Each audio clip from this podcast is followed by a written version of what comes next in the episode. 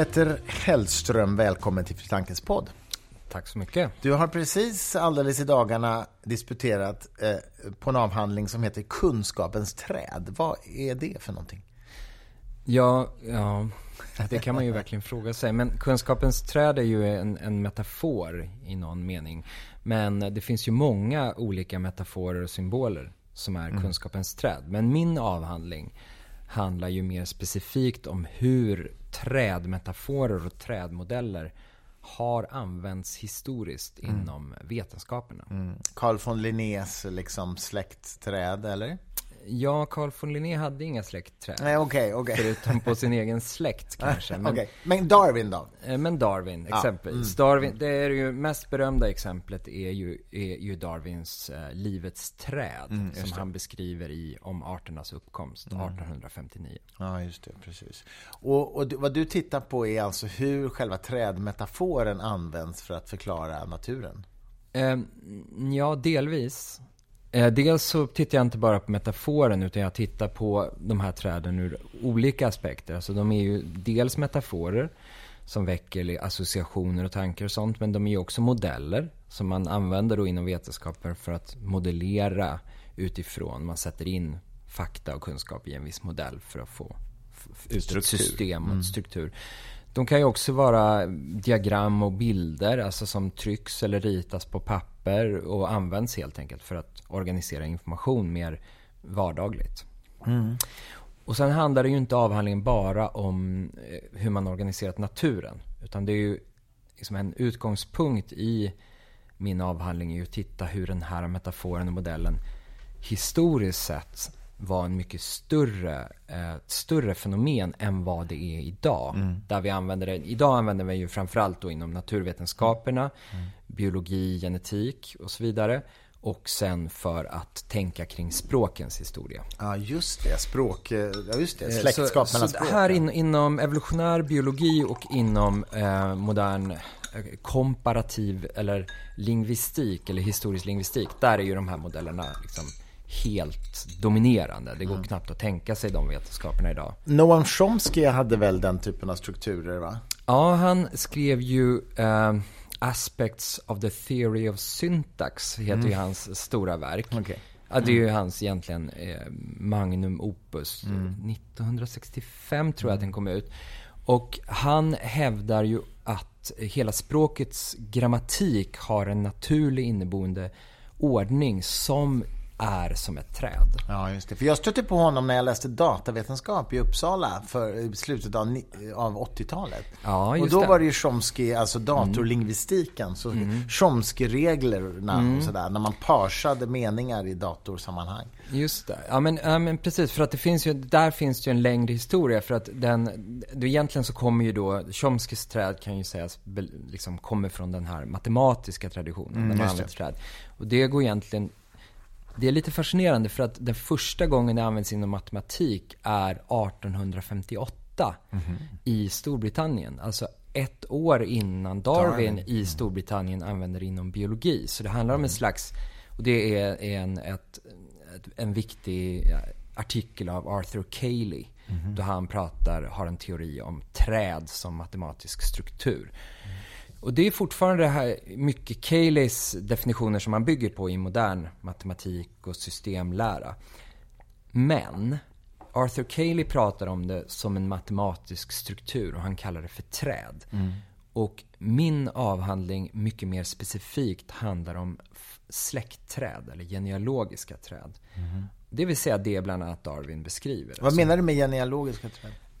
Ja, jag, I första hand som historiker så menar jag det som andra menar. Mm, alltså okay. att mm. vårt angreppssätt är ju att vi sitter ju inte och ska bestämma vad andra tycker Nej. att de har gjort. Utan, utan hur det har använts. Ja. Om de säger, om, om liksom de jag tittar på säger att det är ett genealogiskt träd eller ett släktträd så accepterar jag mm. det och så försöker jag förstå vad de tycker att det betyder istället. Mm, okay. För du är idéhistoriker ska vi ju säga. Det är det som är liksom din, ditt område. Ja, precis. Ja, ja precis. Men du, eh, Eh, jag kommer ju ihåg från min tid i IT-branschen på 90-talet, internet framförallt, att då, då, då, var det ju en annan metafor som liksom eh, slog igenom och det var ju nätverksmetaforen. Det var ju plötsligt allting nätverk och inte träd. Liksom. Mm. Man beskrev, jag menar internet är ju uppenbart ett nätverk, men man använde liksom den metaforen på en massa andra saker också. Företag skulle organiseras som nätverk och sociala nätverk och allt möjligt. Um, är det inte så att, vi, att metaforernas kraft är väldigt stark och att den också i viss mån binder och begränsar vår tanke?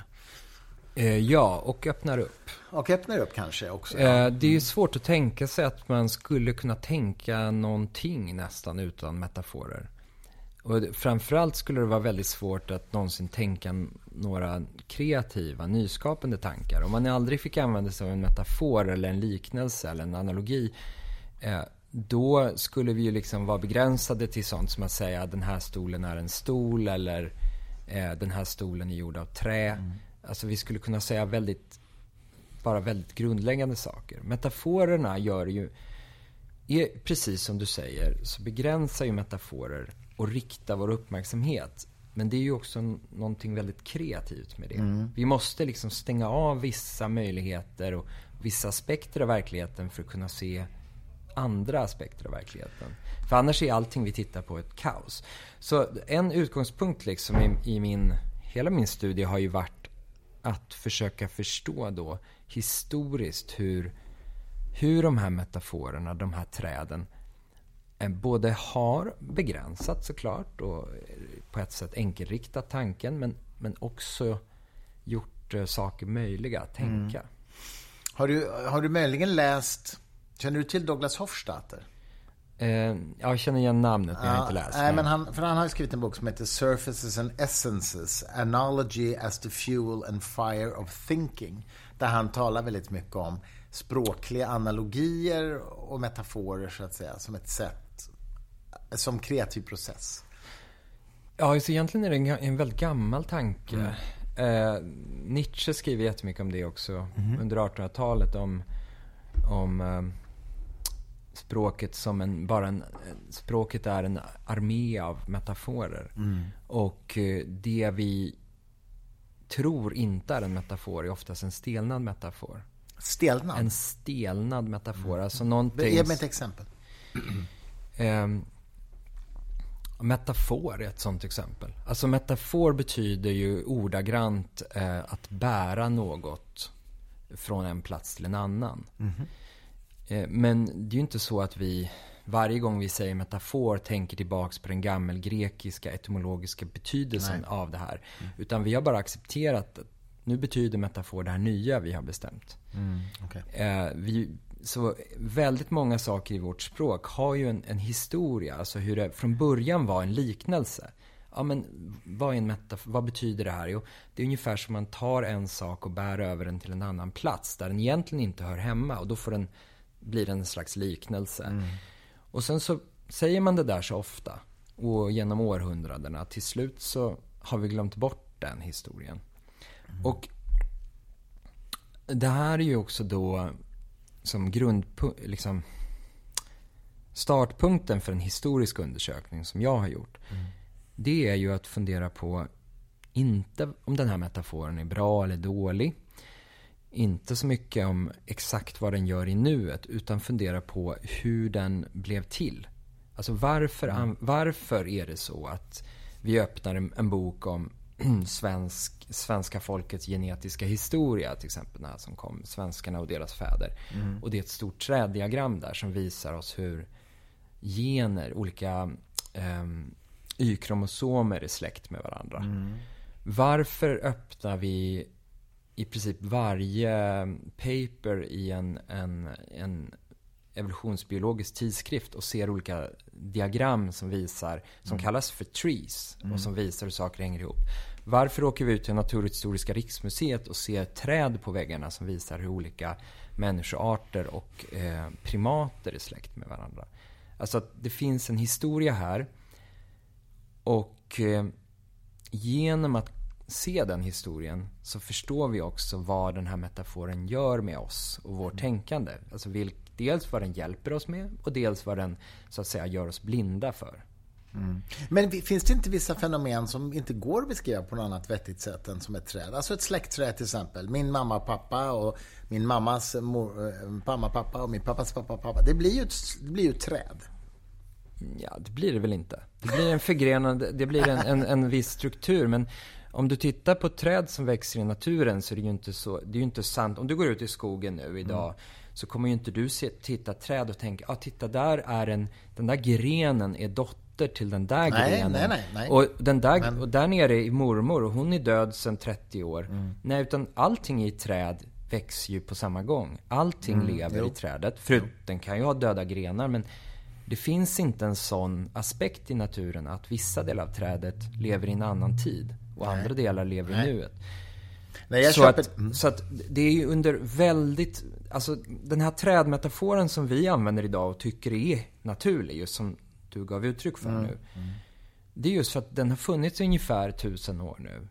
Mm. Eh, det är ungefär hur gammal den här metaforen är. Och den har ju blivit mer och mer självklar. Och den har liksom också lagts på aspekt av aspekt och blivit mer och mer komplex för, för egentligen varje generation som har fortsatt använda den. Tusen år säger du. Menar du att det finns då källor som är ungefär tusen år gamla där man ser trädmetaforen? Ja. Ber berätta om dem. Vad är det för något? Eh, alltså, det, det, här sättet att... Eh, Alltså att använda träd som symboler och sånt är ju liksom omöjligt att ens spåra när det börjar. Det har säkert funnits innan. Det har människor säkert gjort på olika sätt och sett träd som symboler för livet eller vad som helst egentligen. Långt innan det fanns skrift. Men om vi talar om just släktträdet. Alltså den här idén om att ett träd kan representera hur olika individer i en släkt är släkt med varandra. Mm. Om vi är intresserade av den, då hamnar vi i, i Europa och på, under högmedeltiden. Mm. Um, och ursprunget är ganska tydligt. Att det handlar om ett... ett um, det är ett um, ikonogra- det är ett motiv i kyrkokonst, till att börja med. Mm. Det är tydligt inspirerat av Gamla Testamentet.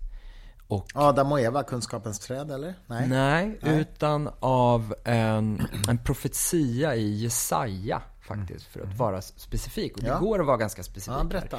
Alltså, Jesaja är en av profeterna eh, som har en egen bok i Gamla Testamentet. Och i en av de här verserna så förutspår Jesaja eh, eh, Messias ankomst. Mm. Eh, och ehm, att Messias ska vara som en blomma som spirar på en kvist och den kvisten ska komma eh, växa från eh, Jesse kropp. Mm. Och Jesse är vad då är alltså, eller är namnet på kung Davids far. Mm. Som alltså då ses som eh, huset Judas stamfader i, det, i Gamla Testamentet. Mm. Och den här profetian levde en ganska obskyr tillvaro tills eh, kristna teologer under högmedeltiden började plocka upp den här och se det som en, ett förebådande av Jesus Kristus. Mm. Och det här gjorde man med en slags ordlek, nämligen att när man hade översatt, det här funkar inte alls på hebreiska, men när man hade översatt Bibeln på, till latin, då här inträffar något intressant, nämligen att Eh, Jungfru Maria är ju Virgo. Mm. Och eh, en kvist eller ett, ett skott på, på latin är virga. Mm. Så man började se, se det som att från Jesses eh, rot och stam, som man sa under medeltiden, så har ändå en kvist eller ett skott vuxit upp. Och det är Jungfru Maria. Och från Jungfru Maria kommer en blomma och den blomman är ju då självklart Jesus. Mm, mm. Och det var så man såg. Och så började man måla det här motivet. Alltså man hade Jesse som låg ner. Man hade en, en, en, ett, ett, eh, skott som växte ut ur hans mage. Han låg på, liksom på dödsbädden. Och så gav det liksom, och så kunde man då bygga på olika förmodade förfäder till Jesus upp till Jungfru Maria och sen placera Jesus högst upp. Och det här är, skulle man kunna säga, världshistoriens första släktträd. Fascinerande. Det här är alltså, det finns ett klart eh, kristet arv som har levt vidare i, genom väldigt många metamorfoser. Men mm. när vi ritar släktträd så har vi på ett sätt eh, avbildat oss själva i Jesu enligt ett mönster som kommer från det här. Det här alltså, måste jag ju berätta för Richard Dawkins som använder träd mycket i sin ja, biologi. Nej, men det, det, han kommer inte bli förtjust. Nej, han kommer inte bli förtjust, men det är ju inte heller någon hemlighet. Alltså, eh, Darwin fortsätter ju på det här. Ja, Darwin ja. leker ju, fortsätter ju leka med de kristna metaforerna. Ja. Han kallar ju sitt släktträd för livets träd. Och livets träd fram till Darwin använder det inom naturalhistoria 1859 hade enbart använts inom teologiska kontext. Intressant. Och är en jättetydlig hänvisning till Gamla Testamentet igen. Och till Genesis och livets träd som växer i paradisets mitt. Men det, ja, det är oerhört fascinerande. Men det innebär också att det är en, en slags judisk eh, filosofisk idé, men som då kristendomen tar över. Ja, absolut. Mm, just det. Och det Gamla Testamentet är, är, är fullt av trädmetaforer. Det är väldigt många. Alltså det är väldigt ofta som människor liknas med träd och där, där träden ofta så står som symbol för livet. Mm. Vilket inte är så konstigt att tänka sig i ett, ett liksom torrt land där det är ont om vatten mm. och där, där livet bara är möjligt eh, där tack träd vare träd. Ja, det. Där det blir skugga, där det blir oliver, där mm. jorden binds. Och man kan eh, få gräs och valla får mm. och så vidare. Det är väldigt rimligt såklart. Eh, men den här då, det som händer då i alla fall i Europa är att eh, när den här metaforen och den här ikonografin kring det. Så först kommer ju en metafor då som återkommer i kristna skrifter och lärda verk som munkar skriver. Sen börjar ju då konstnärerna bli inspirerade av det här. Eh, och här kan man faktiskt åka runt i Mälardalen och titta på gässeträd om man vill. För att Albertus Pictor som var ju den 1400-talets mästa, största mästare inom, inom eh, svensk konst. Mm. En, en, en, tysk eh, kyrkomålare. Mm. Eh, han har målat flera gässeträd runt omkring Stockholmsområdet. Eh, I de här kyrkorna där han har varit verksam. Eh, det som händer sen och det är ju inte så svårt att förstå, är att om nu, yes, om nu Jesus, det vill säga Gud, har ett släktträd, ja, då vill ju kungen gärna ha ett släktträd också. Ja, så nästa steg är ju att de här släktträden sprids till kungarna. Därifrån sprids de till högadeln.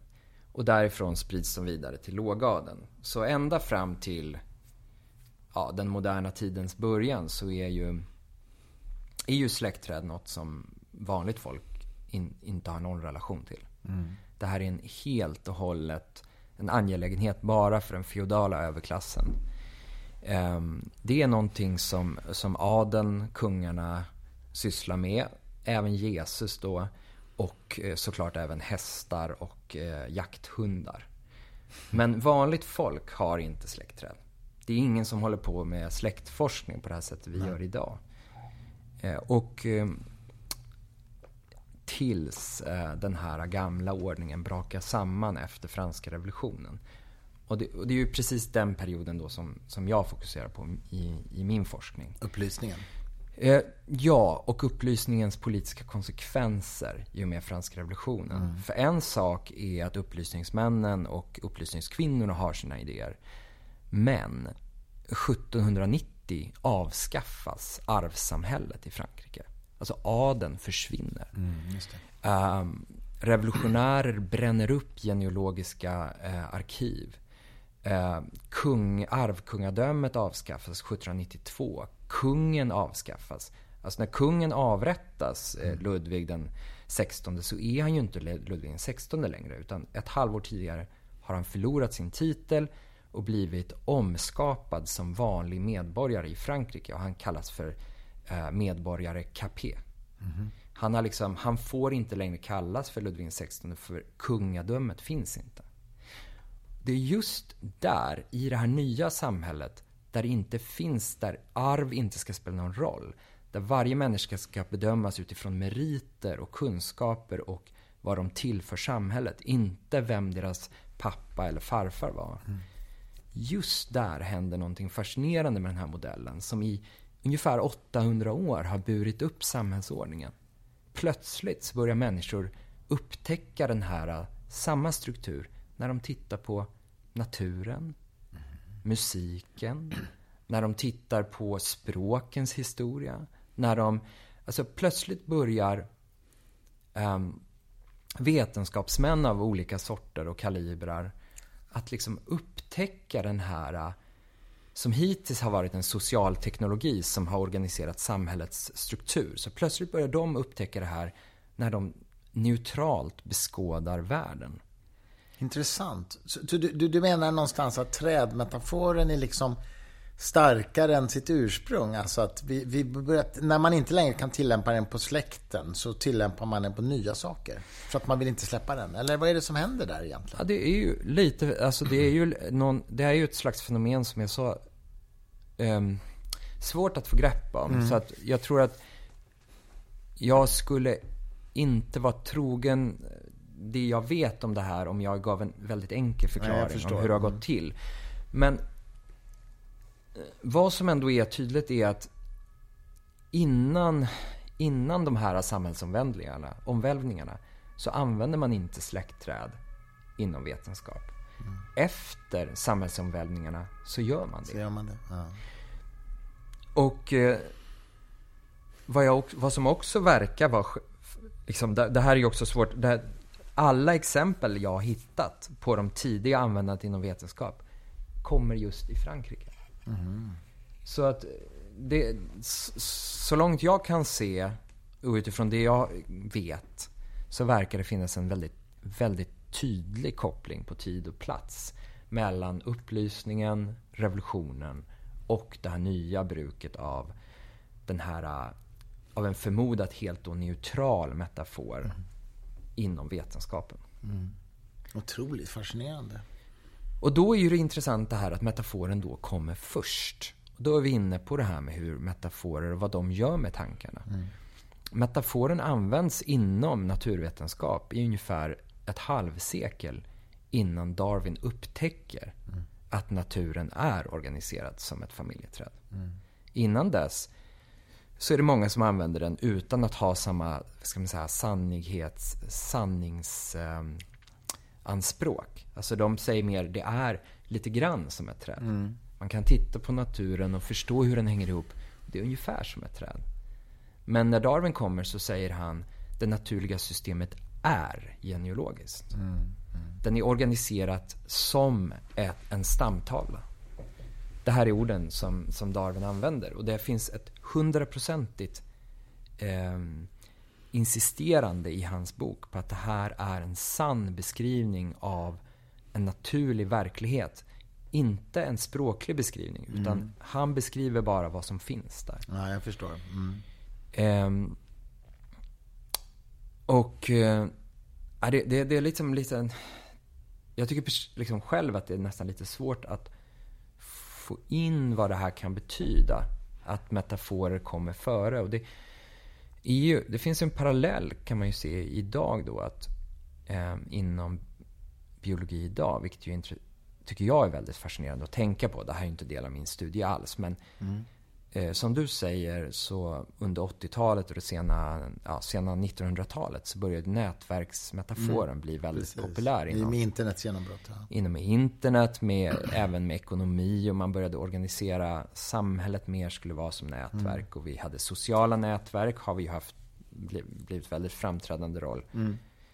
Um, idag i modern evolutionär biologi så är den metafor som är mest populär av de som vill tycker att trädet har spelat ut sin roll. Och det här är mm. alltså väldigt tunga forskare som vill få bort trädet nu. Mm. Och som säger att trädet har det här äh, arvet, det här hierarkiska arvet, det funkar inte ihop med data. Vi, vi har en, en, en, en verklighet som är alldeles för komplex, en evolutionär verklighet mm. där, där träden bara liksom förstör mm. egentligen vår förståelse.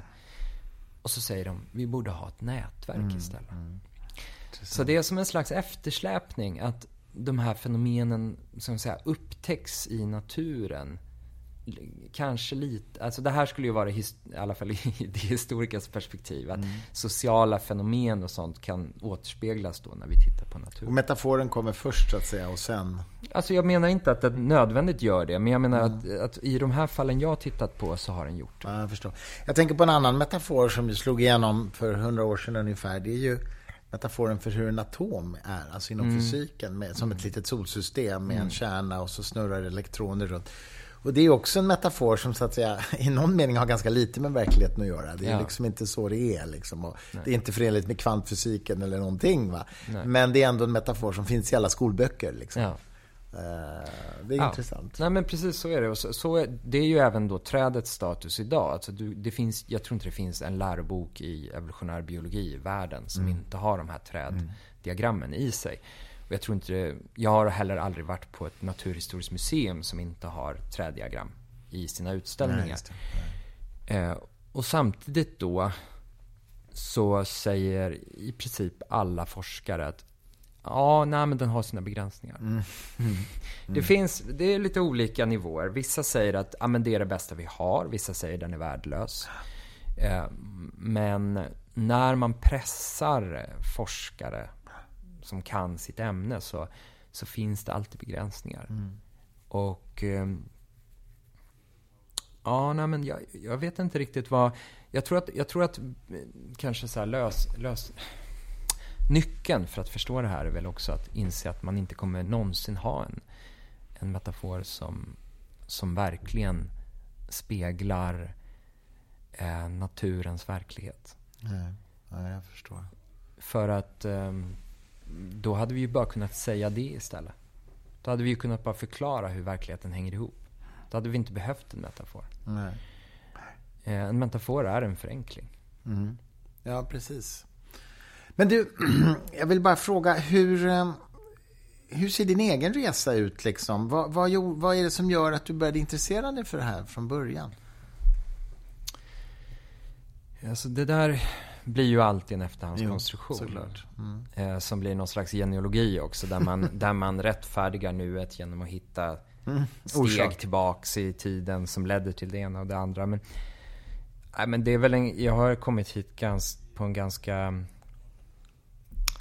eh, krokig väg måste jag nog säga. Men, mm. men några frågor som har drivit mig i liksom, ja, ända sedan jag började plugga mer seriöst, om mm. man säger så. Det är ju det är ändå relationen mellan, det är egentligen sekulariseringsprocesser och relationen mellan, mellan religion och modern kunskap. Mm. Och till vilken grad modern kunskap eh, är arvtagare eller liksom influerad av förmodern kunskap.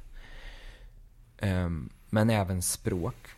Jag har studerat många språk. Mm. Och jag har varit fascinerad av, av språkets eh, relation till hur vi förstår världen, helt enkelt. Talar du många språk? Ja, det vet jag inte om. Det beror väl vad många är, men... men eh, men alltså, vilka, vilka språk förstår du då? Kan göra dig förstådd på något sätt? Ja, men alltså, tyska, franska, spanska, engelska och eh, arabiska. Mm, okay. Det är väl mitt bäst, mest oväntade spelkort. Och hur kommer arabiska? Nej, jag har, jag har pluggat eh, arabiska i fyra år. Mm -hmm. På universitet faktiskt. Mm -hmm. eh, I Sverige? I England och eh, Syrien. I Syrien?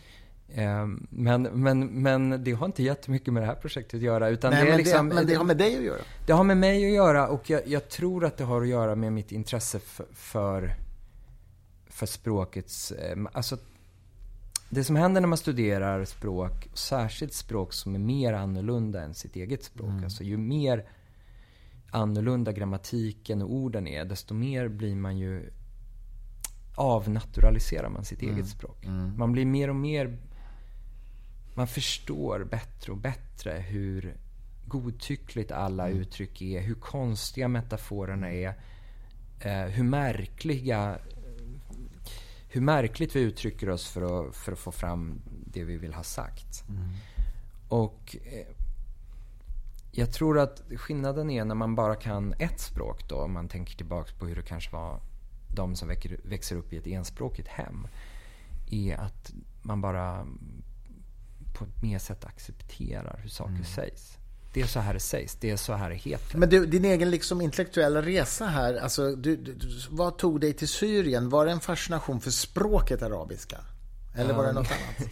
Nej, det, det, det finns många... Nu är jag verkligen inne på ett slags tankens genealogi här. Men mm. jag började plugga arabiska i London för att jag var fascinerad av Mellanöstern och Mellanösterns historia. Och eh, hade ägnat ganska mycket tid åt att försöka förstå de olika konflikterna och deras historia i Mellanöstern. När jag väl när jag kom till skolan i, i, London så visade det sig att de hade ett utbytesprogram med Syrien. Mm. Och det här var ju in, långt innan kriget började då. Mm. Um, så saker liksom ledde, mm. ledde vidare helt enkelt. Har du studerat islamologi också? Mm, har jag också gjort. Mm. Det är ju jättespännande. Så att eh, jag gick eh, då på... Alltså jag började inte som historiker. Utan jag började då som eh, religionsvetare det var, min grundutbildning var i arabiska och religionsvetenskap med inriktning mot islam. Mm. Så att, ja, jag ägnat ganska mycket tid åt det. Har du haft en, ehm, vad ska man säga, har du haft en dragning till den bekännande delen av religion? Eller, eller är det en rent historisk, filosofiskt intresse?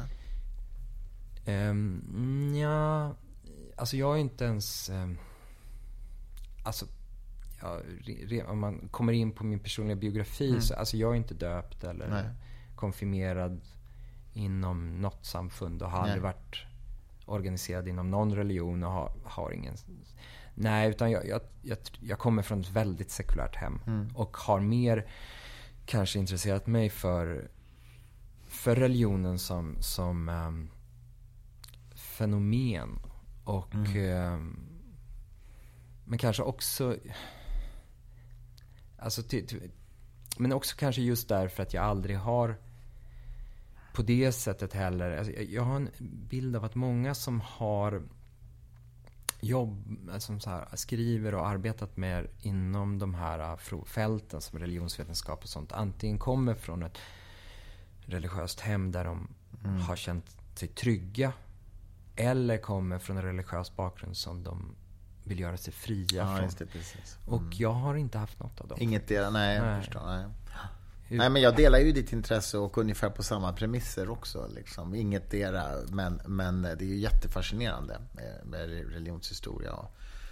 Framförallt är det helt omöjligt att förstå äh, mänsklighetens historia och, äh, eller för den delen mänsklighetens samtid utan att mm. sätta sig in i religion. Mm. Äh, så det känns ju som att en ganska stor brist som ofta finns av människor som försöker kommentera utvecklingen och sånt. Och det, det här är ju det här är också då en, en, en, av anledningarna till att jag skrev den här avhandlingen var ju för att jag är fascinerad av hur vår vetenskapliga, sekulära eh, världssyn ändå i många, på, samtidigt som den ersätter och utmanar en tidigare eh, världssyn mm inte är möjlig utan arvet från den. Mm, jag förstår. Alltså den, den bygger våra evolutionära träd som vi använder i modern vetenskap bygger både på det kristna arvet och på det aristokratiska feodala arvet. Mm, mm.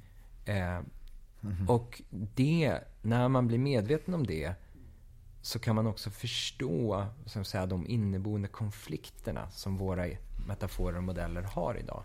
Hur kan det vara så till exempel med den här modellen, trädmodellen, att vissa sekulära vetenskapsmän tycker att den är fantastisk och vissa sekulära vetenskapsmän hatar modellen. Mm. Fast de i övriga kanske politiska och eh, åsikter och så vidare och värderingar tycker ganska lika. Ja, ja, det är intressant. Det är jätteintressant. Och eh, svaret är ju faktiskt eller tyck, tror jag i alla fall, att, att den här modellen är till exempel då en sak som, som um, alltså det finns, det finns en, en, eh, berömd bok av, av um, några amerikanska och engelska forskare som handlar om, om Darwins resa till att uh, bli den han blev och skriva, skriva de verk han skrev. Mm.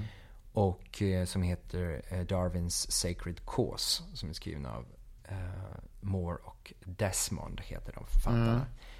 Och den handlar ju just om hur trädmodellen för, för Darwin som kom från en väldigt engagerad, liberal, eh, någon, någon mening sån här liksom upplyst, liberal överklassfamilj.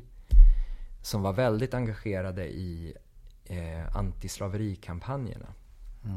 Och antislaverirörelsen. För, för, dem, för Darwin betydde ju den här trädmetaforen att alla människor hade ett gemensamt ursprung. Eh, Medans apologeterna för slaveriet ansåg att människor tillhörde olika raser och mm. inte hade något med varandra att göra.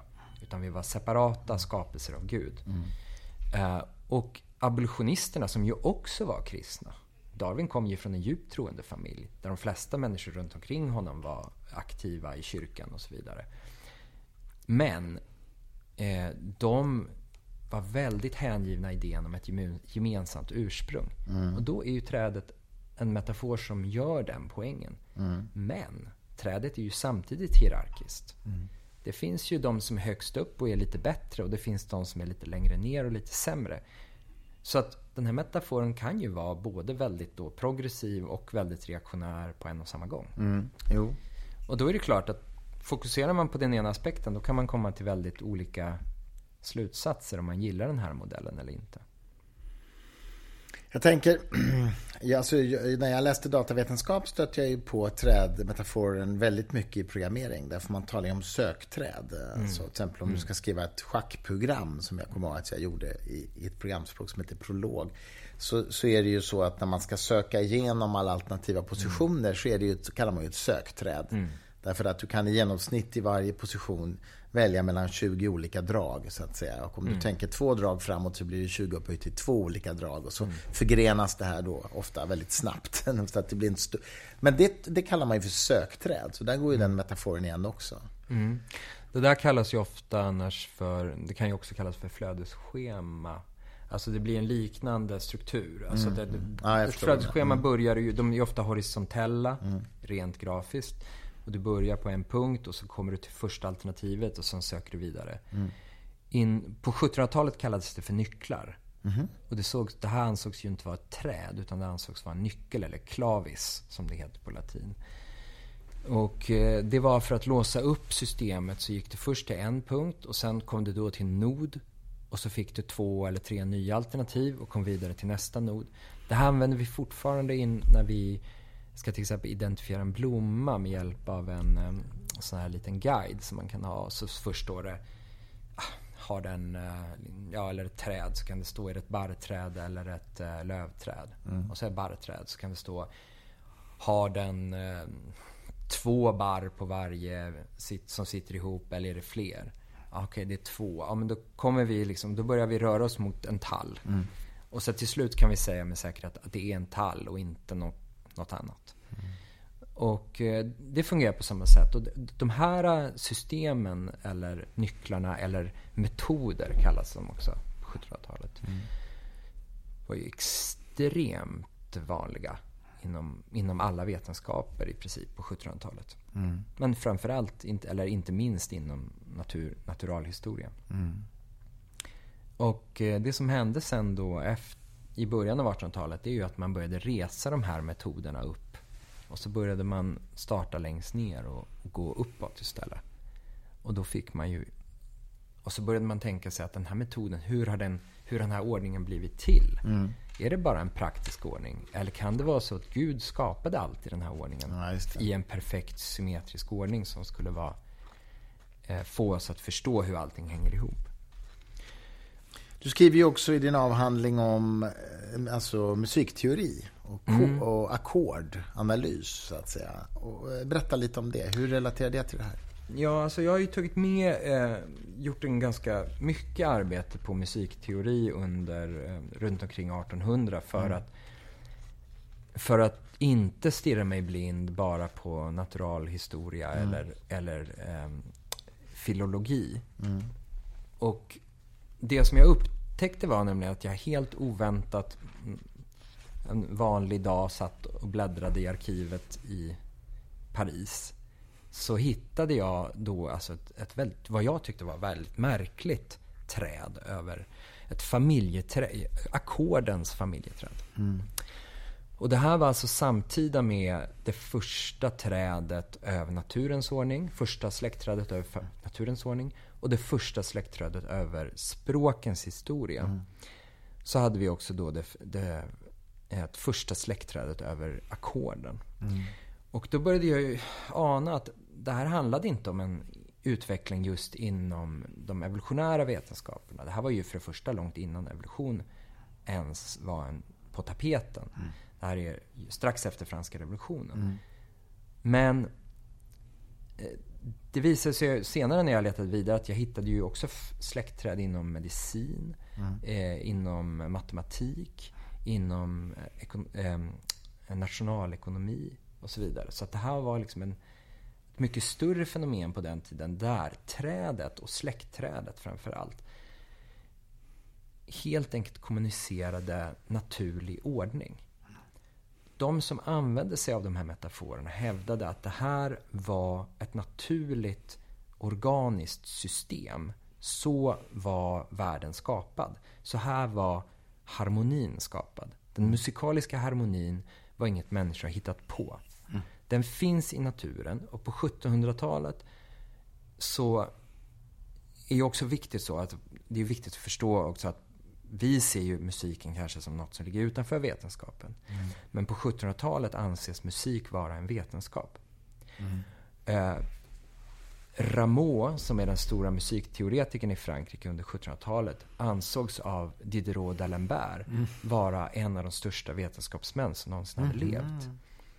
Mm. Både Diderot och d'Alembert var personliga vänner med Rameau och d'Alemberts kändaste och mest sålda verk var faktiskt en populärvetenskaplig version av Rameaus musikteori. Mm.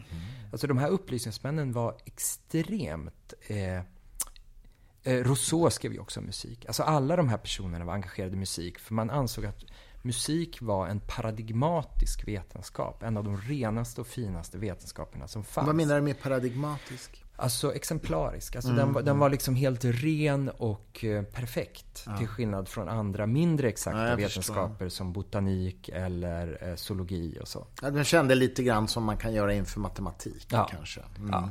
Jag förstår. Det var väldigt likt. Och det var ju så att, att musikteorin på den här tiden var väldigt, låg väldigt nära matematik. Mm. Och... Eh, Just det. Mm. Och det, den är ju musik, alltså ackordanalys är ju egentligen en fysikalisk, alltså i någon mening är det ju fysik. Ja, alltså Rameau hävdade att det i naturen finns en naturlig harmoni. Mm.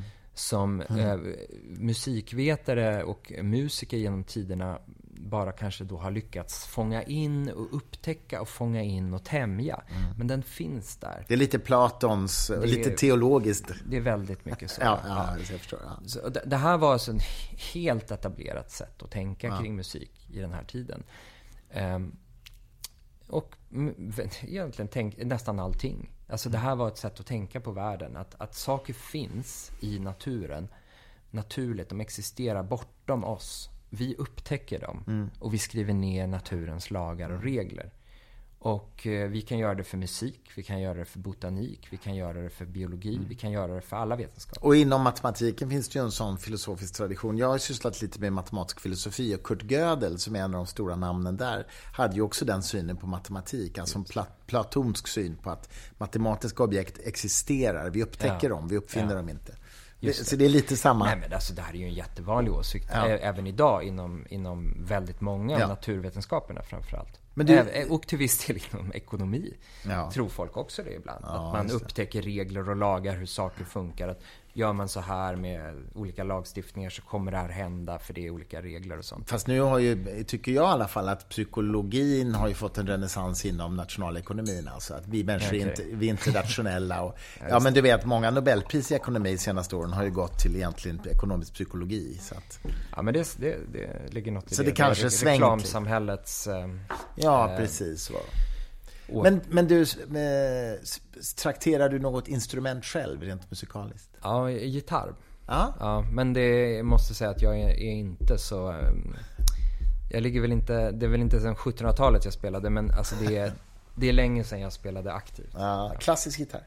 Nej, utan mer, det här var ju liksom 90-talet då jag var okay. spelade. Det var ju det var ju den senaste Seattle-rocken mycket. Och så. Ah, okay, Nej, kul. men folk, folkmusik också mycket. Ah, ja, vad kul, vad kul.